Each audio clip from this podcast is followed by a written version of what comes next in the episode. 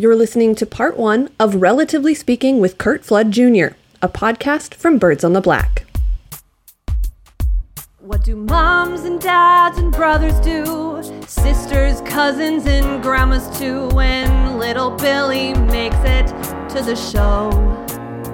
Well, relatively speaking, there'd be hugs, high fives, and weeping, but that's just a guess, cause I don't really know but you know. Birds on the Black brings you all the facts, the secrets and stories behind big league glories that only the ones in the know could ever know, relatively speaking. Hello, this is Bruno from Birds on the Black with Tara Wellman, and this is another episode of Relatively Speaking. Uh, and, you know, all of our episodes are, of course, special, but uh, this one I'm especially excited for. Curt Flood of the St. Louis Cardinals from 1958 to 1969 was one of the star players of a great era of Cardinals baseball that produced two World Series. Flood was a 293 career hitter with 1,800 hits and a, a WAR for us current fans of 41.9. All of those might make you say he's a little bit just shy of the Hall of Fame until you consider that his career essentially was over at age 31. And it was over at 31 because, of course, he ended up suing Major League Baseball after being traded to the Philadelphia Phillies. Besides that, Curt was a civil rights icon, a friend of Jackie Robinson, a, an amazing musician and artist, uh, a, a true jack of all trades who just happened to take something he excelled in baseball to the top of the game. Uh, and we are just so thrilled to be joined by Curt Flood Jr., who, as you may have guessed, is Curt's son, to discuss what it's like to be Curt's son and what it was like to be to go through uh, and, and watch his dad's career and watch his dad's battles through um, one of the most important eras of Cardinals baseball, where Curt actually transcended that and ended up changing baseball completely. And now, Curt has a new foundation or a new uh, GoFundMe to promote something which every Cardinals fan already knows, and that is that Curt Flood belongs in the Baseball Hall of Fame in Cooperstown. Unfortunately, of course, he's not been there yet, although he did get some relatively good voting totals during his lifetime. The fact of the matter is, he needs some sort of campaign because so many people don't realize what an amazing life this man led and how he has shaped the game of baseball today. So, uh, thank you, Tara, of course, for being here, and thank you, Curt Flood Jr., for joining us today. Uh, it's, it's my pleasure, Bruno. Um, really thankful for you guys and uh, appreciate you. Uh, the, I, I got to ask you just to start off what is your first memory of your dad playing baseball? Wow. Um, you know, it, it, would have to be um, as a as a four and five year old, still in St. Louis, uh, and being at the old uh, Sportsman's Park um, and riding to the to the uh, to the game uh, with my parents um, in a sports car that my dad had, um, and um, uh, just the vivid colors. You know the the, um, the the you know when you walk into a ballpark for the first time and and um, it it uh, it's it's, a, it's sort of a glorious uh, onslaught of of senses. You know, uh, the colors, uh, the green field, um, uh, the smell of cut grass. Back then, you could smoke cigars uh, in the stands, and uh, literally, I mean, it, it um, you know, I smell cigars today, and, and and I reckon back to to to those memories, and um, uh, you know, the Cardinals still have the best home uniforms in baseball. Um, Absolutely. um, and uh, they, I mean, they're just beautiful. So you know, it, it, that that would be sort of the, the first memories that I had. So uh, you're, you're, four or five years old. The the Cardinals win the World Series in '64. Did you did you understand the joy? Did you understand how good your dad was while he was playing, or, or that this was a, a special thing, or was he was just at that point just well, dad goes to work. You know, there at that point there were four of us. Um, uh, um, my my mom and my dad met um, my grandparents were restaurateurs in St. Louis, and uh, they owned shrimp shops and a, a nightclub called the Toast to the Town. Um, you know, in during segregation and you know the late 40s and 50s, um, black communities really had everything. Um, you know, in terms of self sufficiency, uh, you know, including restaurants and and um, dry cleaners and nightclubs and um, you know, they were they were all black owned and, and black operated. And and uh, my my grandfather uh, William Austin Collins uh, owned this club called the Toast of the Town, and uh, it literally was like one of the hottest places to to to go. Uh, and uh, my mom worked in there as as a you know 17, 18 year old. And um, the ball players, the black ball players, uh, my my dad and and um, Gibson and Lou Brock and and and those guys, George, um, would, would, go to, to, the club, and and that's where where, where uh, my parents met. You know, so it's one of these stories of the, you know, the the young um, up and coming ball player in 1959 meeting, you know, the local um, popular uh, nightclub nightclub owner's daughter yeah, he he um, knew what he was doing. Yeah. yeah. Yeah, you know, and and um, you know, interestingly enough, uh, um, my mom has a best friend, um, and uh, I won't mention her name, but but uh, they they date back right to, to that era, and um, uh, you know, they were friends as little girls, and um, her name's Kim. We'll, we'll, hmm. We'll, we'll just use her first name, and um, yeah. So so Kim and my mom were really tight, you know, and they're like 16, 17 years old or so, or 18 or so.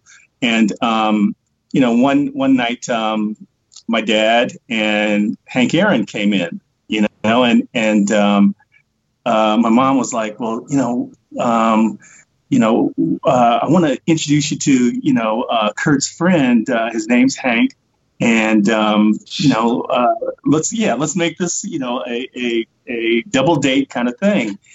And um, now this is horrible, but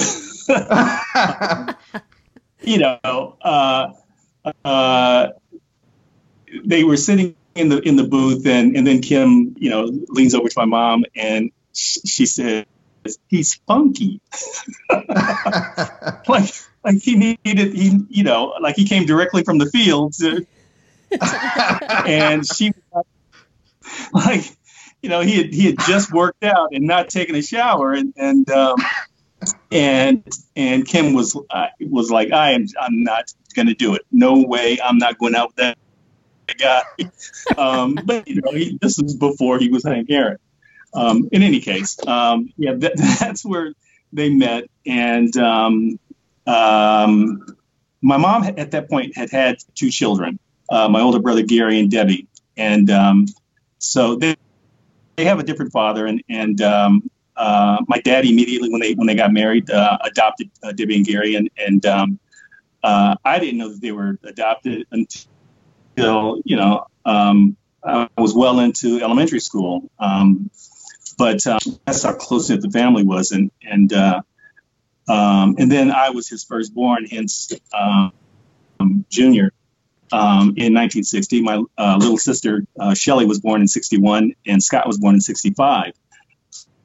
So, going back to your question uh, about the World Series, um, um, you know, I was, I was, you know, when they say that uh, a kid is a ham, uh, my, my, dad would say he's he's the whole gig, you know. Um, so I, I, wanted I wanted all the attention and and uh, you know never mind um, uh, anybody else and, and and you know it didn't resonate that that uh, um, it was a different era you know to, to us and um, it it you know many ball players had jobs in the off season you know, they it, it was it was you know, Major League Baseball was was um, I imagine like playing um, you know uh, Major League Lacrosse, you know, uh, to people that don't know lacrosse, you know.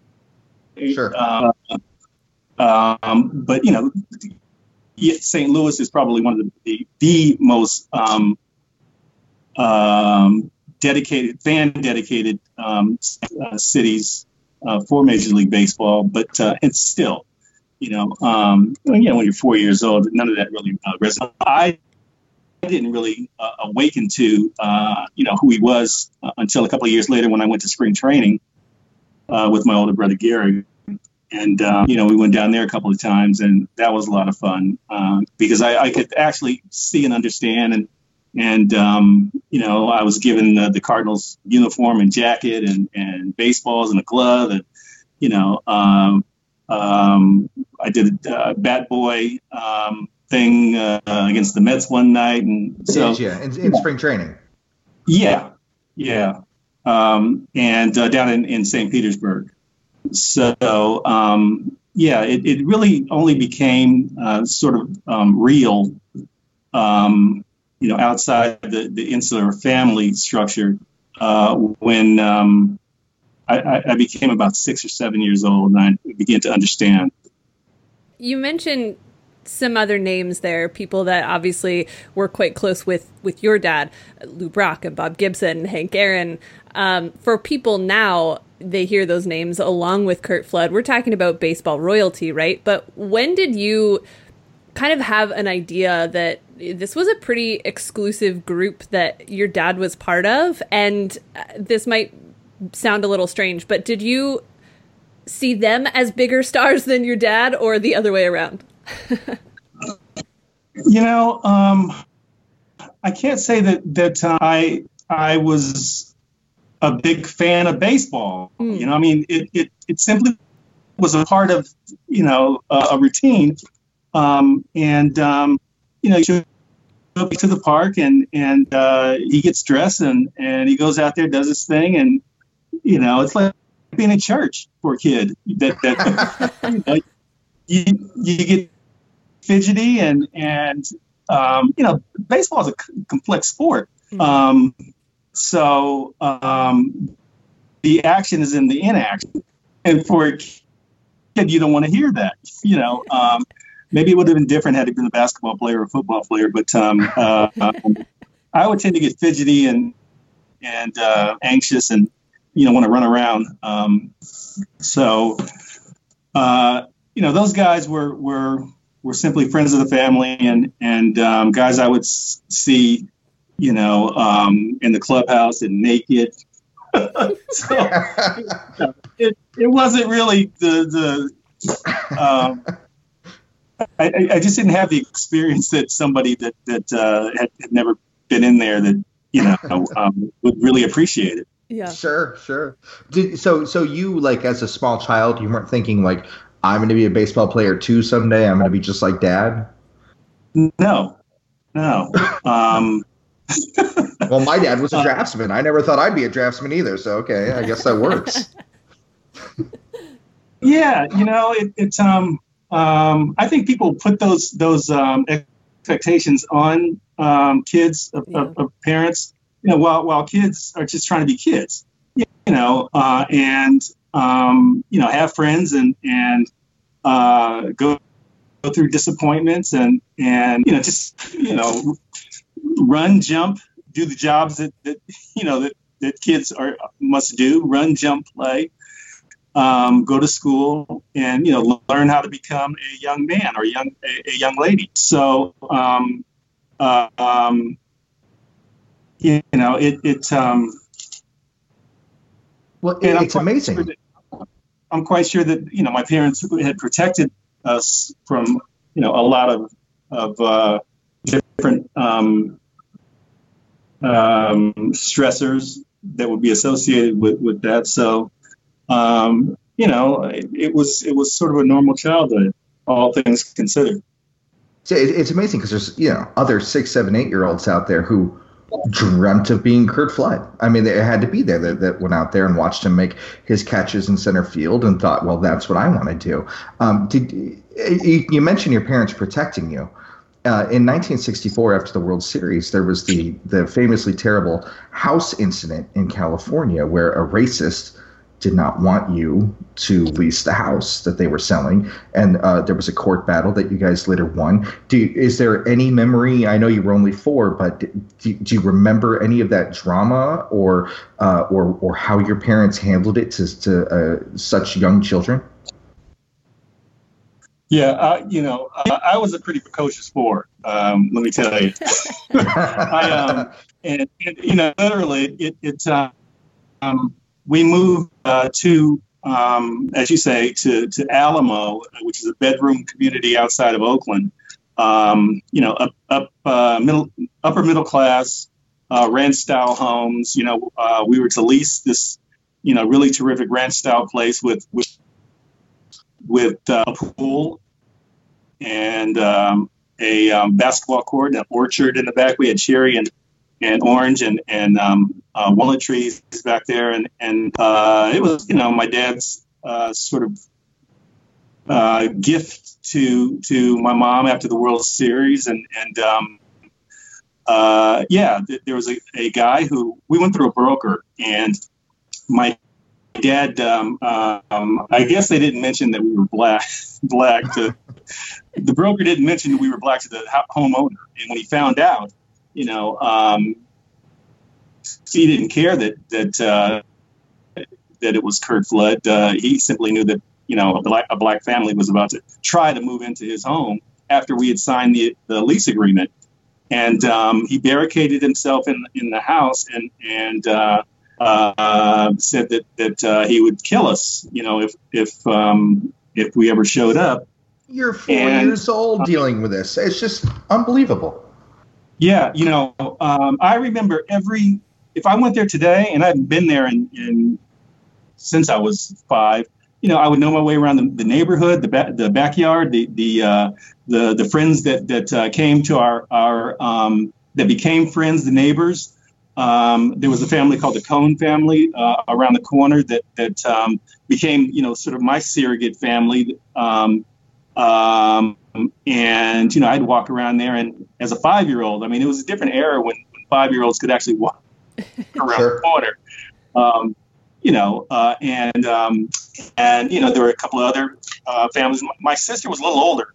Uh, and that she's four years older than I am, and, and, and my brother was sorry, three years older than I am, and, and uh, but um, yeah, I remember every detail of it, and, and uh, remember uh, everything that I got for for the Chris for the Christmases that we were there, and um, when it unfolded on the front lawn, I remember, and this, I don't know if you've seen the, footage and the interviews that my uh, parents did. Um, but uh, they were interviewed. It, it, it, was a national story after winning the World Series, um, and um, you know, the, I, there were there were remote um, news um, uh, cameras, and and the police were out out out front, and and um, uh, this is this is prior to um, our being escorted into the home uh, with the U.S. Marshals, right? So I, I remember going into the, to the home and then looking out the window, uh, looking pulling the curtains back and watching my parents being interviewed on the front front lawn and and in the back yeah and, in the backyard as well and the footage that, that you have is are, uh, are you know it's a, the old police cars with the cherry on top uh, mm-hmm. uh, light and and, and uh, they're pulling down the street and and uh, it's black and white and and and um, uh, I remember looking out the curtain uh, and all these years later, seeing the footage um, from the other angle, you know, and I was actually in there looking out the, window. Um, so it's really kind of surreal. But um, yeah, he um, he uh, um, barricaded himself in the house, and, and, my dad took him to court, and of course won in court. So it really was kind of the the first um, uh, entree into how to so- solve um, uh, difficult situations um, in court.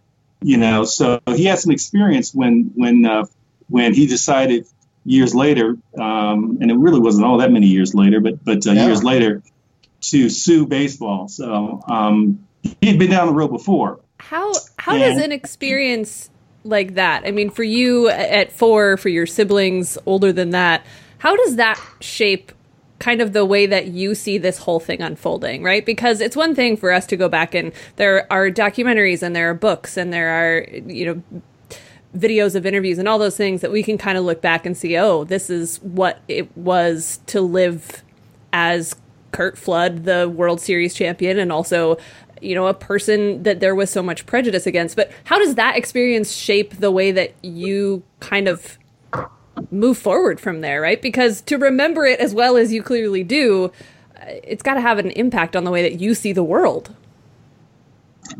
Um, at the time, um, mind you, I am the the middle child, middle child of five. you know, uh, and um, there there was always action and uh, um, something going on in in in, in the home. Um, with just regular family stuff, yeah. you know, and and uh, uh, I couldn't distinguish that between uh, anything else that really was going on, you know. Um, the chaos uh, was know, normal. well, I mean, you're just talking about the innocence of a child, yeah, you know, and and uh, uh, you know, I apparently that couldn't be broken. Um, but also, uh, again, um, I had the, the Cohn family, a woman called Marguerite Cohn, uh, who um, were socialists. Of, You know, San Francisco was, a you know, the the the the, or the Bay Area was uh, the seed of, of much of um, uh, the '60s sure. revolution um, and Haight Ashbury, right? Yeah, and and uh, Oakland and the Panthers and and, and uh, you know, people were super super conscious, uh, and um, this woman Marguerite Cohn and, and, her husband Joe, and they had t- uh, t- uh, two sons, um, Joe and Jerry, and and um, uh, they sort of adopted me um, in, a way that that um, I could walk around to their house and pick uh, blackberries, you know, and and uh, um, you know, chase butterflies with a net that they gave me. And, you know, I could be a kid. Yeah. Um, because you're talking about my dad being away and my mom with, you know, uh, my grandparents were around, but, but, uh, you know, she's got five kids and a, and a newborn. Um, so, uh, you know, I, I, I, I kind of took my own refuge, uh, uh, with the people that had become really good friends with our family back then. So, what kind of father would you say Curt was at that time? Was he? Uh, were you scared of him yelling? Was he a, a, loving, quiet father? How, how was your relationship with him when you were that young? My dad was the most non-confrontational person you would ever meet. It's you know? amazing uh, considering what happened, right? Well, you know, but he was Gussie Busch's fair-haired child, and and um, you know the Busches loved him, and and he was um, young, bright, um, uh, well spoken and and um, sensitive and funny and um, smart. You know, despite only having a high school education, um, and you know, he was really a lovable guy. Um, and you know, he was he was always playing with new gadgets. You know, a camera or uh, he, always, he always had a crossword puzzle in his hand, and, and um, um, you know, he was a good dude. Um, and but he he would delegate, you know, the the uh, the long the long arm of the law to, to my mom. Mm-hmm. You know, and um, my dad never once hit me, not once. You know, put his hand hands on me or my sisters or my siblings. It just wasn't his his thing. You know, um, in, in an era where that was, of course, very commonplace to to spank children, right? Yeah, especially black children. you know, uh, they will they will wear you out. And my you know uh, my my mother uh, was one of those people. Today she will deny it um, um, because because it's so it's so taboo. Um, but uh, yeah, you know. Um, uh, you know, you have you have two boys that are rambunctious and and hell on wheels, and and um, um, you know, she did her best. Um, and she never spanked us, um, you know, during during when we were that little.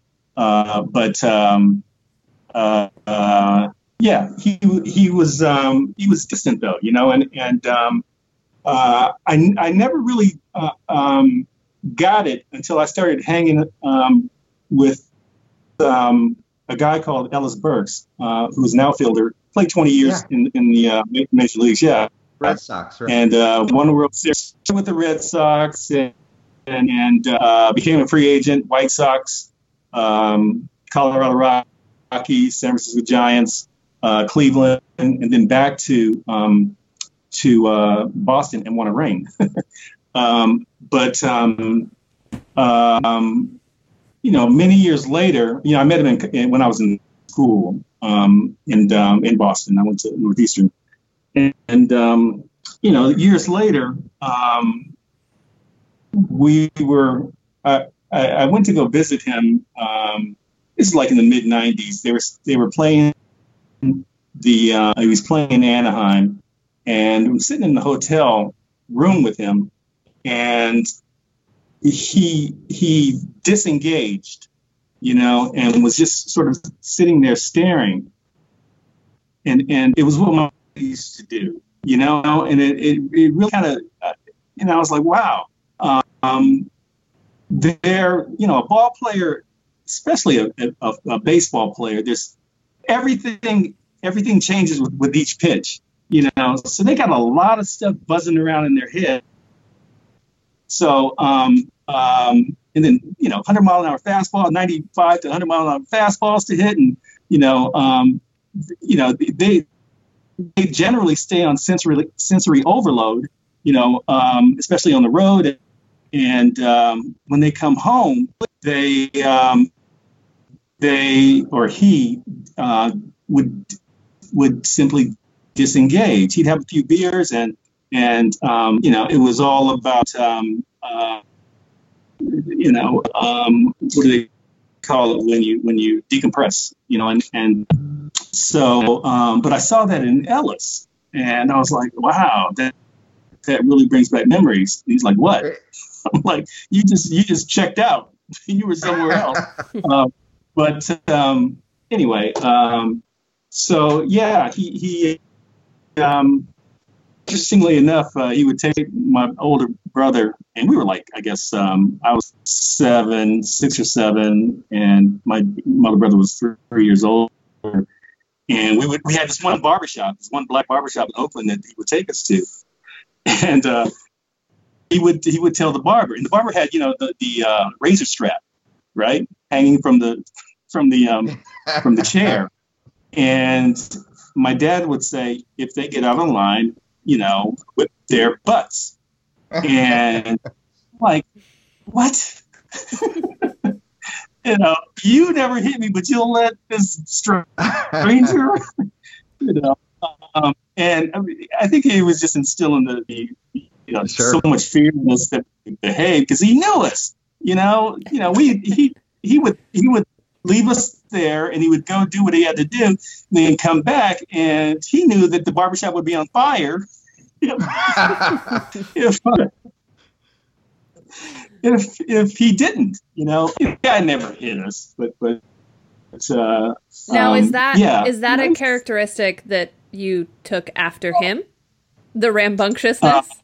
Uh, I, I don't know. You know, uh, he was the, he was the youngest kid, and and um, yeah, he was he was uh, pretty wild from what I understand as as a little boy. Um, he actually he actually one his his older brother was uh, Carl was a major influence on him, and and um, Carl, um, uh, you know, was was had run-ins with with Oakland PD, and, and uh, he wanted to be just like Carl, and um, he, my dad, I think they were like he was like eleven or twelve. He and his buddies took a stole a car. and um, you know they got caught and you know carl went down there and, and wore his butt out and, and um, but um, uh, yeah, he was the runt of the family and had a lot to prove. And and um, um, uh, you know, I, I don't know if if, um, if uh, we were entirely alike as, as children, but but um, um, yeah, I mean, I, I have a lot of his a lot of his um, energy. now, now Curt was a, a kind of more famously now a, uh, I mean, really a genius, right? He was a, a great uh, instrumentalist with music. He uh, was very famous as an artist and had several shops. Are these things that you ha- he's passed down to his children that you can see that? Do you have any of these kind of um, artistic traits that he had? Yeah, you know, I, I sketch. Um, I don't paint, um, but uh, I've always um, uh, you know, taken art art classes and, and been in, um, you know, artistic sorts of things. I was in drama. Um, I played baseball and football and played hockey. Um, uh, I played the trumpet when I was in middle school. Um, yeah, I mean, I tried everything, you know, um, and um, uh, I imagine that you know, and I cook today, and that's very very well. No, it's it's you know I take it to another level. It's it's it's it's uh, you know I I, I, I photograph the food and and uh, um, you know fancy myself a, a, a hobby cook, but um, yeah, I mean I think that that is all um, uh, artistic, you know, leaning and and um, um, you know the the uh, athletic. I've, I've always been athletic and and uh, grew up playing Pop Warner football since I was seven or eight, and little league baseball all the way through high school, uh, and had a a I played um, high school football and baseball, but my senior year of high school. Um, I had a bone break. I was a wide receiver and was upended by a couple of defensive backs and came down and, and um, uh, shattered my humerus and my clavicle and was in traction for, for 10 days. And, and that was kind of the, the end of my, my, uh, my prep sports career. You know, my buddies, you know, went on to play it. Uh, my teammates, you know, went on to play uh, at UCLA and and um, at uh, Cal and places like that, and their their career sort of petered out.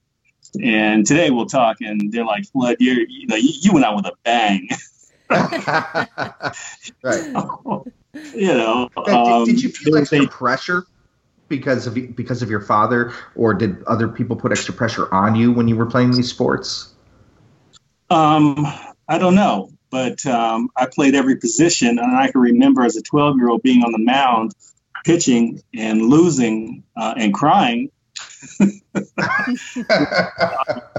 no, I mean you laugh, but it's it's you know it's pressure, yeah. you know, and and um, it, you know, in retrospect, I, I think about it um, uh, as being as being um, uh, pressure that that, that um, I may have applied to myself, or coaches may have mm-hmm. applied applied to me. You know, and, and uh, I remember an opposing coach telling me that I was a mediocre ball player. you know, um, you know, uh, and that that really broke my heart. You know, and, sure. and, um, and but he was he was you know Mr. Valentino. I'll never forget him. He was uh, um, he was he was he was a he was coach of the Dodgers, and he was kind of a cruel guy anyway. But, but you know, who says that to a kid? Who says right. that to a, a, kid on a team? So anyway, um, yeah, um, I didn't really feel the pressure. But when baseball stopped being fun, um, then um, then I, I actually really focused on football, and it's really stopped being fun uh, in Babe Ruth League and, and at 15. Um, you know, when 15, you discover girls, and and you know um, they are more fun, right? Yes, and and uh, um, yeah, nobody goes to to to baseball games. No girl goes to baseball games out here, at least. Uh, but football was a big deal, you know, and, and um, um, I was pretty good. I and and uh, it was a lot of fun. Now, your parents divorced, uh, I think, in, in late '64, early '65, and your your dad's, of course, a ball player, which means he's away for a lot of the time.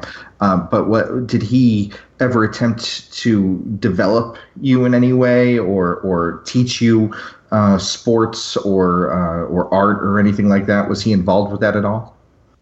No, not not at all. Um, and you know. Um, they actually, you know, they were divorced.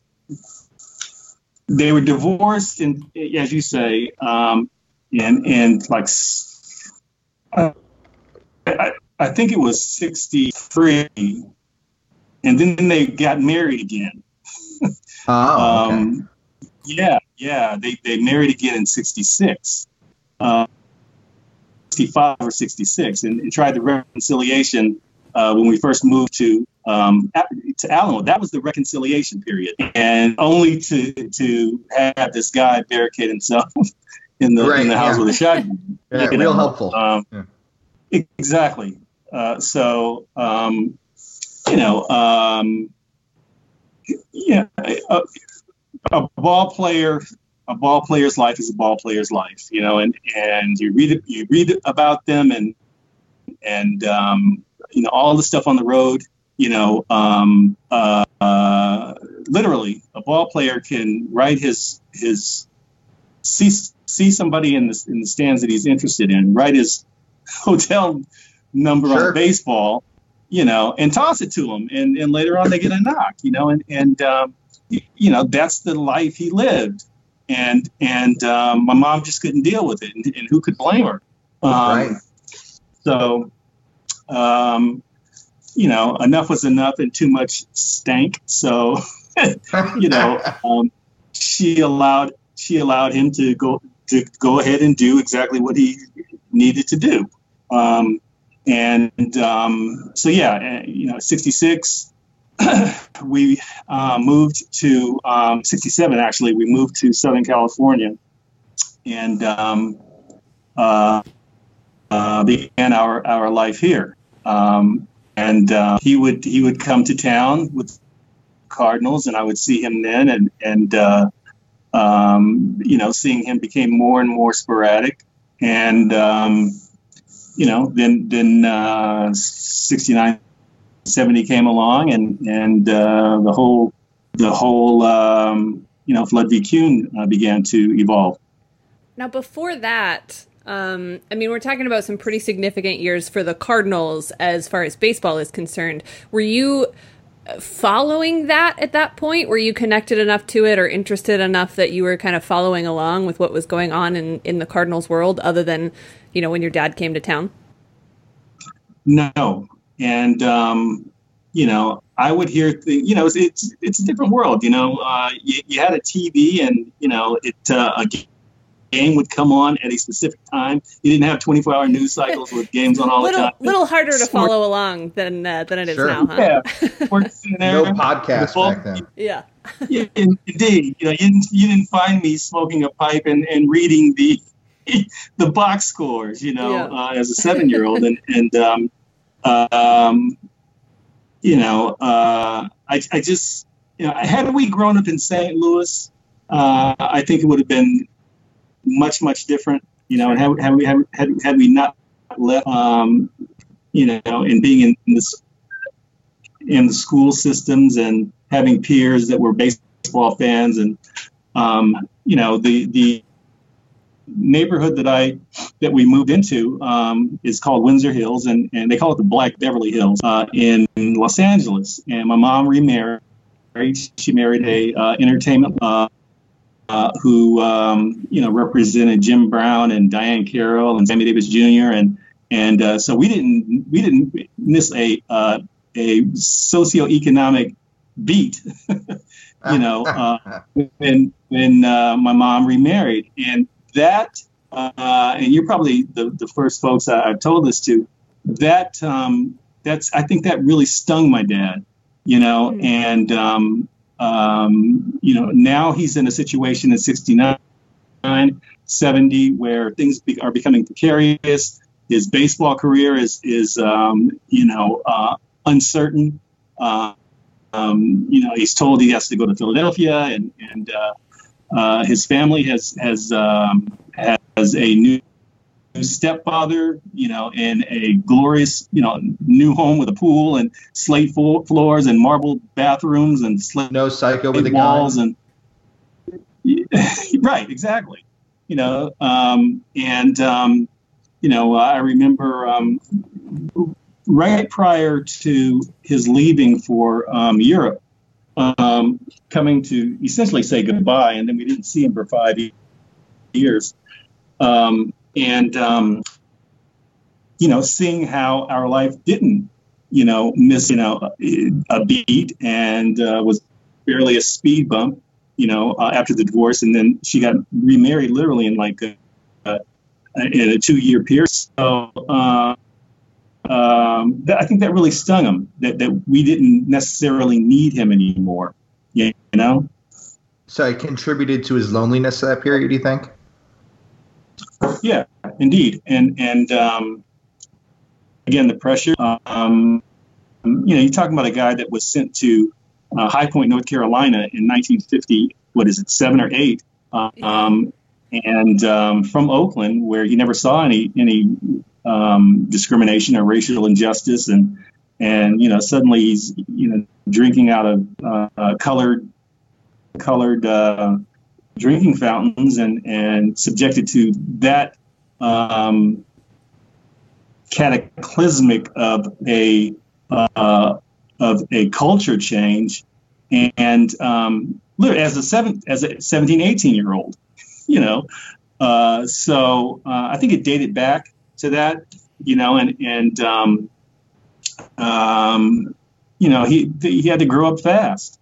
Yeah, I think, uh, and, I think on a, a larger level, I mean, professional sports kind of create that environment. You know, whether it's baseball or or some other sport, but especially one where, like you say, 17, 18 years old you know you're you're basically on your own to create the career that you have been told you're good enough for. So it, I, yeah, I think it can create that sort of isolated feeling just by the nature of the industry.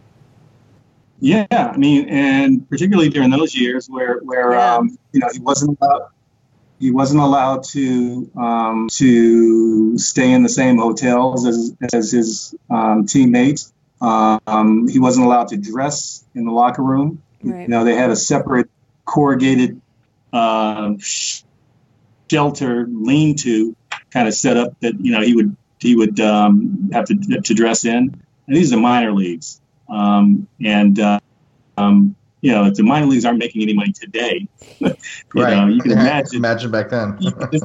yeah, and uh, he had, he had to uh, to stay with you know whoever would take him in uh, in the in the in the colored uh, sections of town and um, that that is was was difficult. I mean, it's like you know going from from the penthouse to you know the Arctic, you know, and and uh, so um, yeah, he he um, uh, became very isolationist, um, and uh, which is really the the life of a ball player. Uh, you know, it's 162 games, you know, and, and um, half of those are away from home. And, um, you know, what do you do with your time? And back then it was, you know, you would go out to the club and, you know, have steak dinners and drink and, and, you know, um, do your thing with the, with the groupies or the, the, on, the, you know, the, the people that would follow, follow, you know, the players, you know, around in the, in these hotels and, and, um, entertainment locales. So, um, yeah, I mean, you know, um, you know, you go from uh, a child um, to a man as as quickly as possible for survival's sake.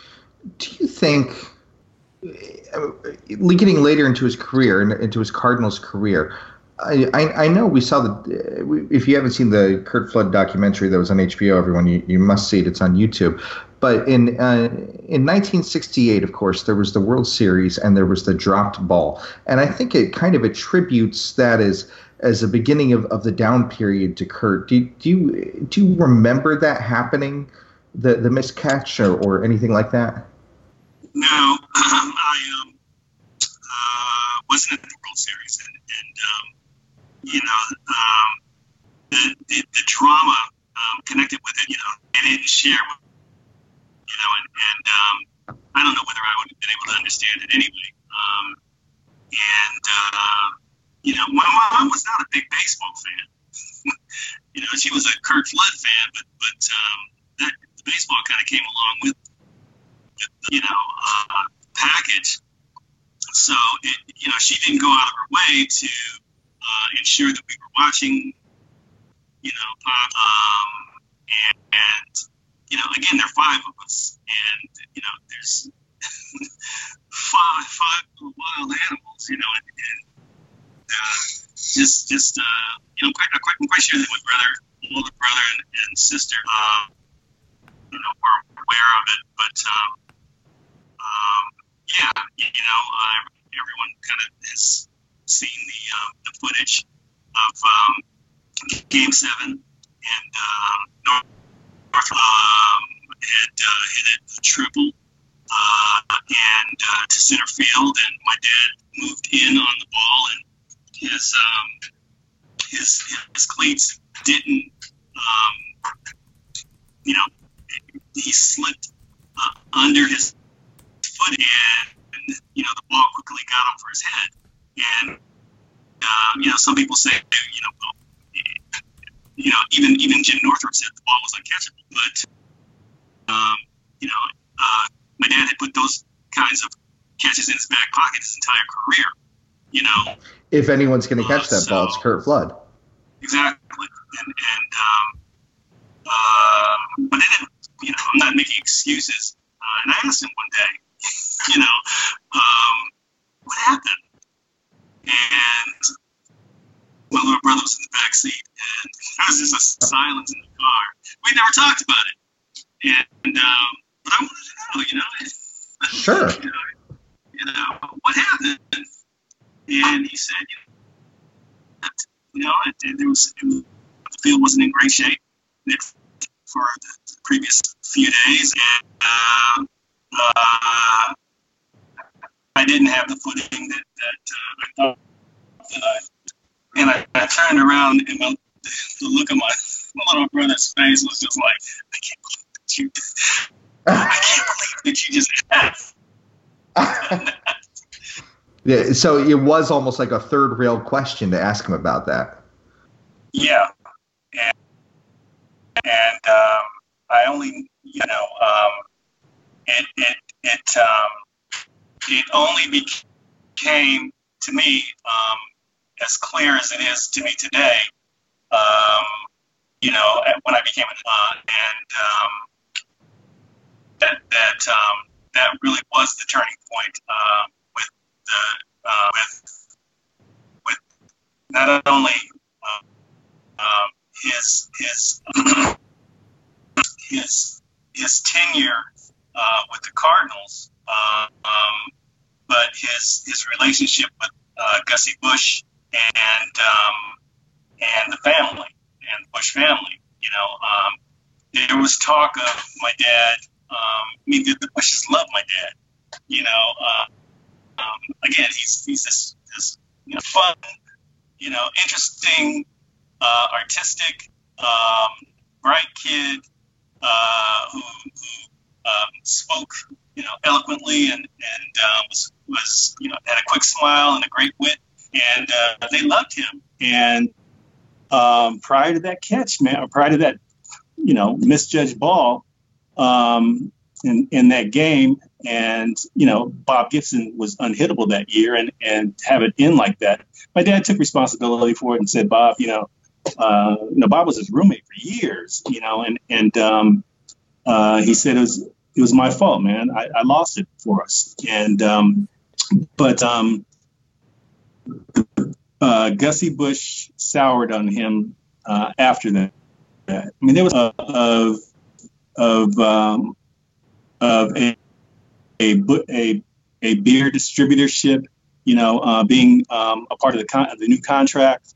You know, um, it, it, we were that close to the family, and and um, all of that went away. Hey, right. Of course, in the following off season, there was the the contract demands for hundred thousand dollars, and um, uh, it, it it was the the right the down period for the uh, the Curt Flood uh, Busch relationship. Did you ever get to meet the Busches in those eras years or anything like that? Yeah. I mean, um, um, certainly at the, uh, during spring training and and um, um uh, in new stadium, um, you know, they had the the um, the owner suites, and and I remember, you know, um, uh, that part, and but um, I think that I was really sort of afraid of of, of uh, strangers, um, and uh, you know, particularly white strangers.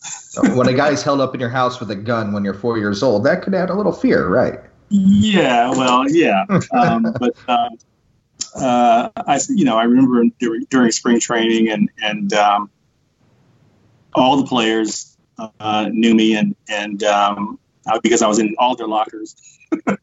so, you know, um, just a, they used to call me Little Greeny, you know, and, and uh, do you know what li- do you know what little greenies are? Uh, the, the the the pills they popped. Yeah, the the pep pills, the amphetamines. Yeah. That was my nickname in the clubhouse. so, did you have any uh, particular players that were your favorite to get along with when you were younger? Uh, Vada Pinson. Yeah. Oh, really? Yeah. Yeah. Um, we we always go through this thing uh, that he would try to cut my hair, my nap, my afro, and uh, you know chase me around the the. Um, yeah, it was just a regular you know routine that we that we engaged in. Um, but um, um, Bob was was uh, was a little weird. Uh, to, to say, you know, I, I'm just being honest honest, you know, and, and um, you know, he did this thing to, to, to me and my brother in spring training one year that, that, um, that it just freaked me out. You know, um, my dad and, Bob had, had, an adjoining room uh, down in St. Pete in the, in the motel that they had, that, you know, where the team stayed. And, um, you know, one night my dad was like, you know, I had this friend that I want you to meet. Um, and um, but he, he's he had an accident, and um, so he his his his face is a little bit disfigured. Um, but don't stare at him, you know. so, so, we're sitting in there waiting to meet uh, my dad's friend, and there's a knock at the adjoining door uh, to you know the Bob's room, and Bob comes in and he has his horror mask on. And with the overcoat and the horror mask. And, and uh, man, I mean, I was a scary kid anyway, you know, and, and uh, that, that just, you know, I think about that today, man, and, and how, how frightening it literally, you know, and um, he says, I, years later, he doesn't, he says he, does, he doesn't remember it you know, uh, I saw him one of these old timers, and he says, "No, nah, I don't remember that. You know, I wouldn't do anything like that." I'm like, "Man, come on." you, you, you, you, um, I'm still, you know, stunted by, by seared into your memory, nothing to him. Yeah, indeed. Um, but um, everybody knows Bob is was was was um, was hard to get along with and and uh, focused, you know, uh, on everything but you. uh, and and uh, he just didn't didn't um, every story that you've heard about Bob Gibson is true about, him being, about him being mean and and uh, you know I remember in in uh, years later this is like 1990 and um, I'm in St. Louis with my and at an old timers game at a Randy Hundley um, sports fantasy camp. Um, and um, so it wasn't an old timers game; it was one of these sports fantasy sports fantasy camps, and we're sitting in, in the dugout, and um, uh, you know it's me and Bob and my dad, and we're just we, you know uh, it's hot and and there's this kid that, that's leaning over the rail saying, "Mr. Gibson, Mr. Gibson, you know, um, please can I can I get a, a, um, a, signature from you? Can I can I get an autograph?" And this is going on and on and on for like 15 minutes, you know, and and Bob would not acknowledge the kid, and um, you know, I'm thinking this is actually becoming uncomfortable for me, you know you know, and uh, and I guess my dad, my dad just actually knew Bob, and, and, and so the kid says, you know, um, my my parents and I um, uh, drove, you know, 150 miles uh, just to see you, and, and he he wheels around and says, you didn't even know I was going to be here because I think I guess apparently was. And I'm thinking, you are really a horrible human being. Who says that to a little kid? You know, uh, but anyway, you know, so it all made began to make sense. You know, with what he did to me and my brother back in in, uh, in, in '67. You know, this is 1990. But um, I digress. Please feel free. he was actually mean to me in a mall once. He was uh, really. Yeah, he was he was signing autographs, and it was like twenty or twenty five dollars, and uh, we got in line, and the line was forty minutes, um, and I had a, a, baseball card. He was signing pictures of himself, um, eight by ten pictures, and I had a Bob Gibson baseball card. And when we, he signed the pictures, he signed the picture, and I was eight or nine. It was around the same time in 1990. And I said to him, Mr. Gibson, can I? And he said, only pictures. And that was it. So. wow. yeah. You know, um, again, you know, every, every, every uh, tall tale you think is a tall tale about him, it isn't. It's uh, it's probably it's probably the truth. But he was he was, he was he was uh, menacing on the mound, and you know, and um, everybody knew that that that uh, uh, um, the plate belonged to him, and and um, you know, if you stepped in too too closely, then then uh, you, you, took your your life in your hands. So I think a lot of that uh, bled off into the into his personal life. So your your dad is traded. How did you hear about it?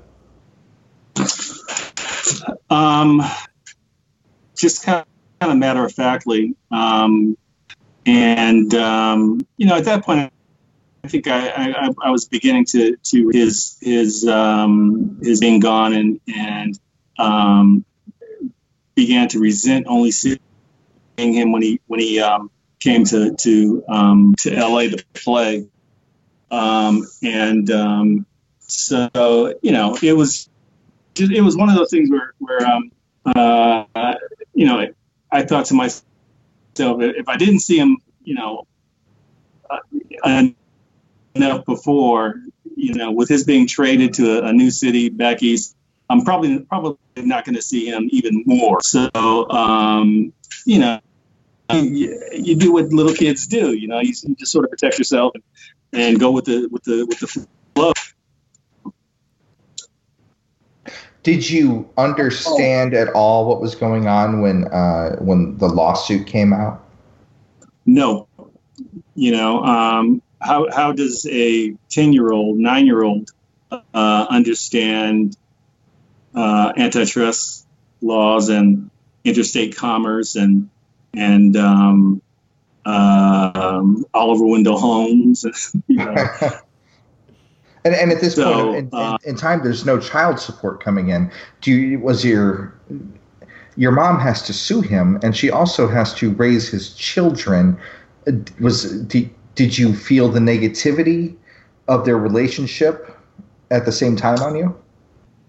Yeah, you know, and and um, again, everything which it, you know harkens back to your original uh, comment that I look just like him. Well, yeah, I look like him, and I have his mannerisms. And um, um, at that point, I thought that I even smelled like him because, because you know. Um, uh, um, my grandmother would, would say you're just like him, and and uh, that would I could t- sense that my, my my mom would get tense, you know, and and um, so um, yeah, they uh, they were very very uh, adversarial, and um, um, you know um, there, there was not much much love in terms of of um, support for me wanting to to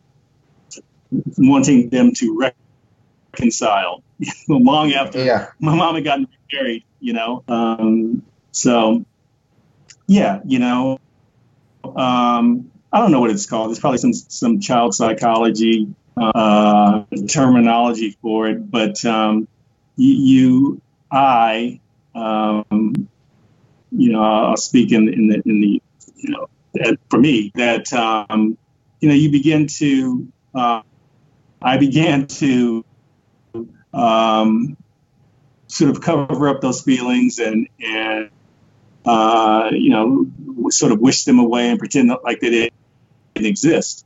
You know that I missed them and I wish you were around and and um, you know um, nobody really asked me about them in, in the neighborhood that we lived in because uh, Tommy Davis, a lot of the Dodger players were in the neighborhood. Tom, Tommy Davis, Willie Davis, uh, Jim Gilliam, literally within we're in walking distance of my house, like a huh. few blocks. Um, yeah, Tina Turner was, and Ike and Tina Turner were four doors down.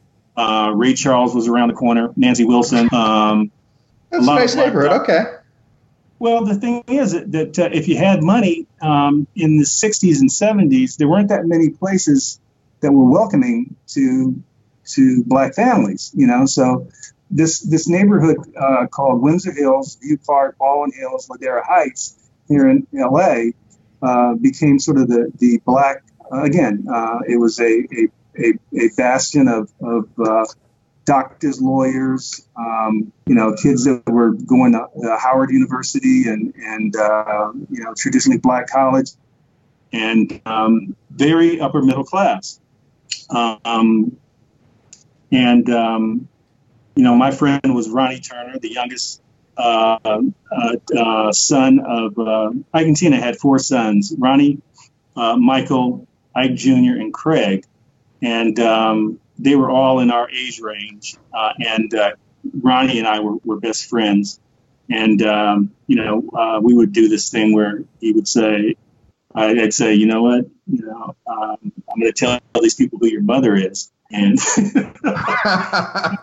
and and he would say, "Well, I'm going to tell people who your father is." Um, but that was, you know, we had mini bikes, and you know, it was a lot of fun. Um, so it was easy to get sort of lost in the uh, everybody's kind of you know ha- has a measure of, of celebrity attached to, to their family um, it was very easy to not talk about how how um, any of this, the the particulars like you know um, I didn't know that that Ike was was beating up Tina you know that was all you know um, behind the scenes I had no idea that that um, that was going on, and I was at their house almost every day, you wow. know, and spending the night. Yeah, spending the night there, and they would spend the night at my house. So, um, you know, the issues of that personal were were um, were um, um, you know uh, they weren't as as as apparent and on the surface as as as as you might imagine, and um, so that was perfect for me. You know, nobody asked, you know, where my dad was, what he was doing, and why why he wasn't around. Uh, you know, I was I was cool with not even you know addressing it. So he he sues Major League Baseball. A tremendous backlash. Media, owners, um, fans, hate mail. Uh, no public player support. Did any of that reach you in California? No, you know, and and um, um, had it reached me, it it, um, it, would have been suppressed, you know, um, by my my parents and and um, uh, my parents, my my mother, and my stepfather, and um, uh, it, it, it, it simply didn't get to us um, where it was a, a a problem, you know, in, in having to to to to measure and and and and understand and deal with, if that makes sense. You know. Yeah, you, you never had a kid in school say your dad's trying to ruin baseball or anything like that. Uh, my sister did. Mm. Um, really? Yeah, um, but but um, I didn't. You know. Um, um, so when, you know, I was one of those.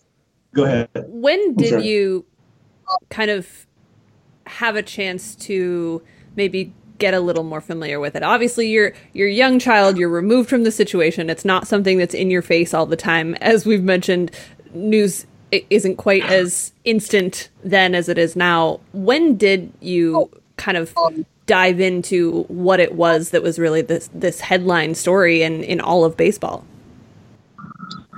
Um, I, you know, I was a teenager, uh, late teenager, and uh, um, it uh, it came up uh, in one of our history books in school. wow. yeah, um, and uh, I went to Beverly Hills High School, and and uh, you know there was a lot of a lot of, of um, you know there were a lot of celebrities, kids that went there, and, and powerful people.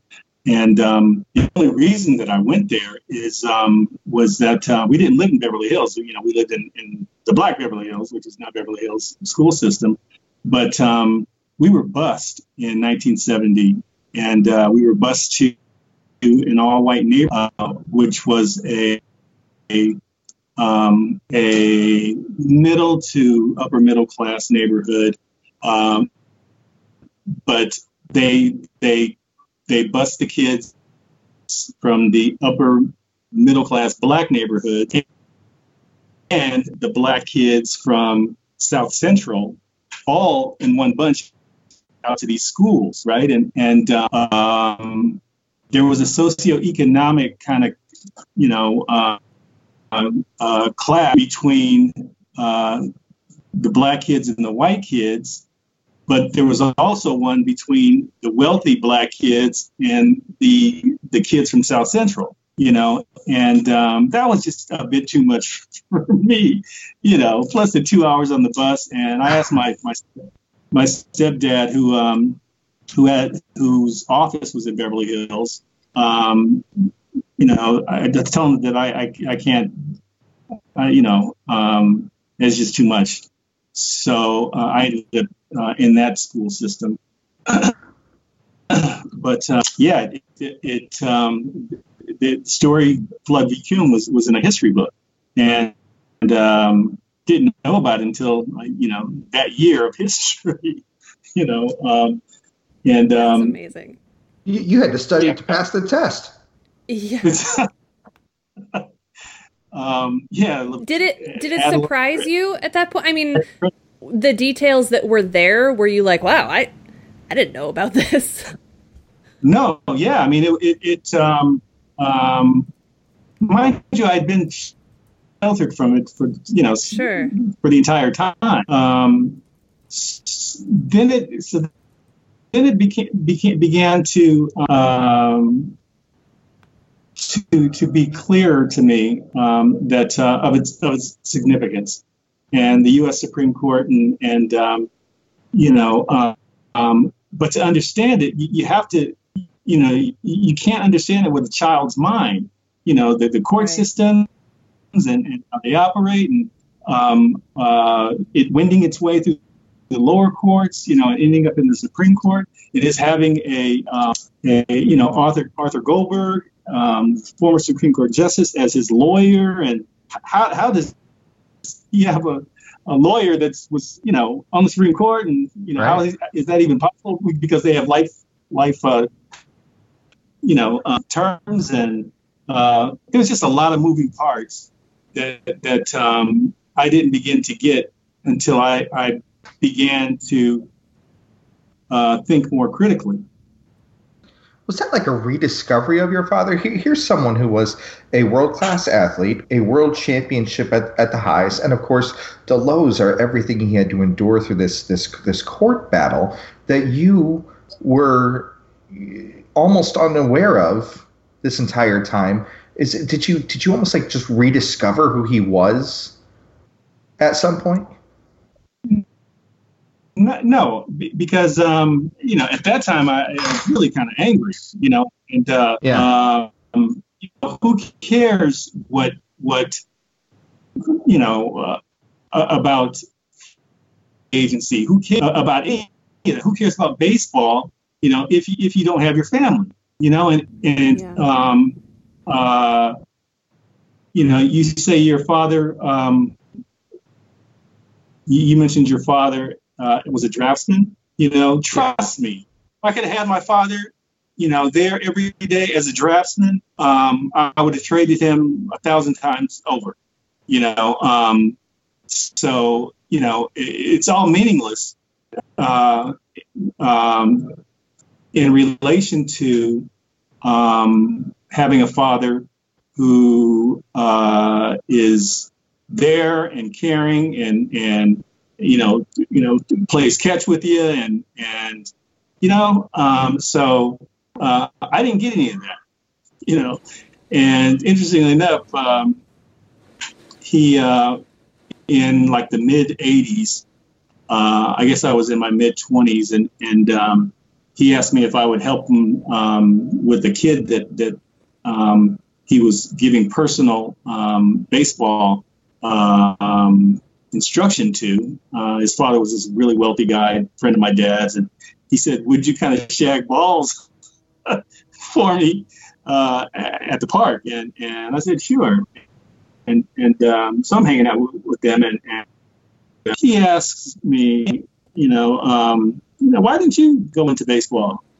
And literally, I wanted to to you know um, hit him with a, a haymaker you know, and, and what?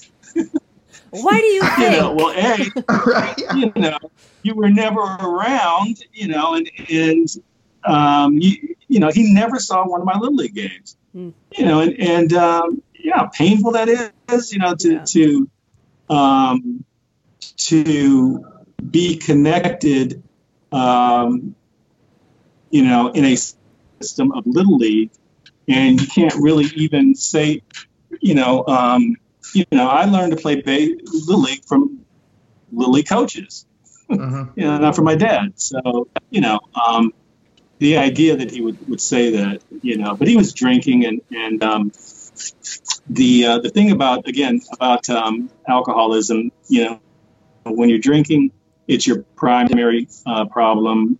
Uh, but when you stop drinking, uh, the, the reasons that you drank become your primary problem. And um, uh, he hadn't gotten there yet, you know, and, and um, so, uh, you know, I look back on it now and can uh, intellectualize it. But um, I just thought it was funny that he would ask me such an outrageous thing that uh, you know it was it was his payback for you asking him about the '68 World Series. yeah, exactly. Yeah. Um, but um, you know, I was a straight shooter kid. I, I wanted to get the answers, and and um, you know, damn the torpedoes. Um, so I, you know, I felt he owed it to to to me my my brothers. after, after, you know, um, after all, all that um, we had gone through. Be on the lookout for part two of this interview with Curt Flood Jr. wherever you listen to podcasts and follow Birds on the Black on Twitter and online for more. Relatively speaking.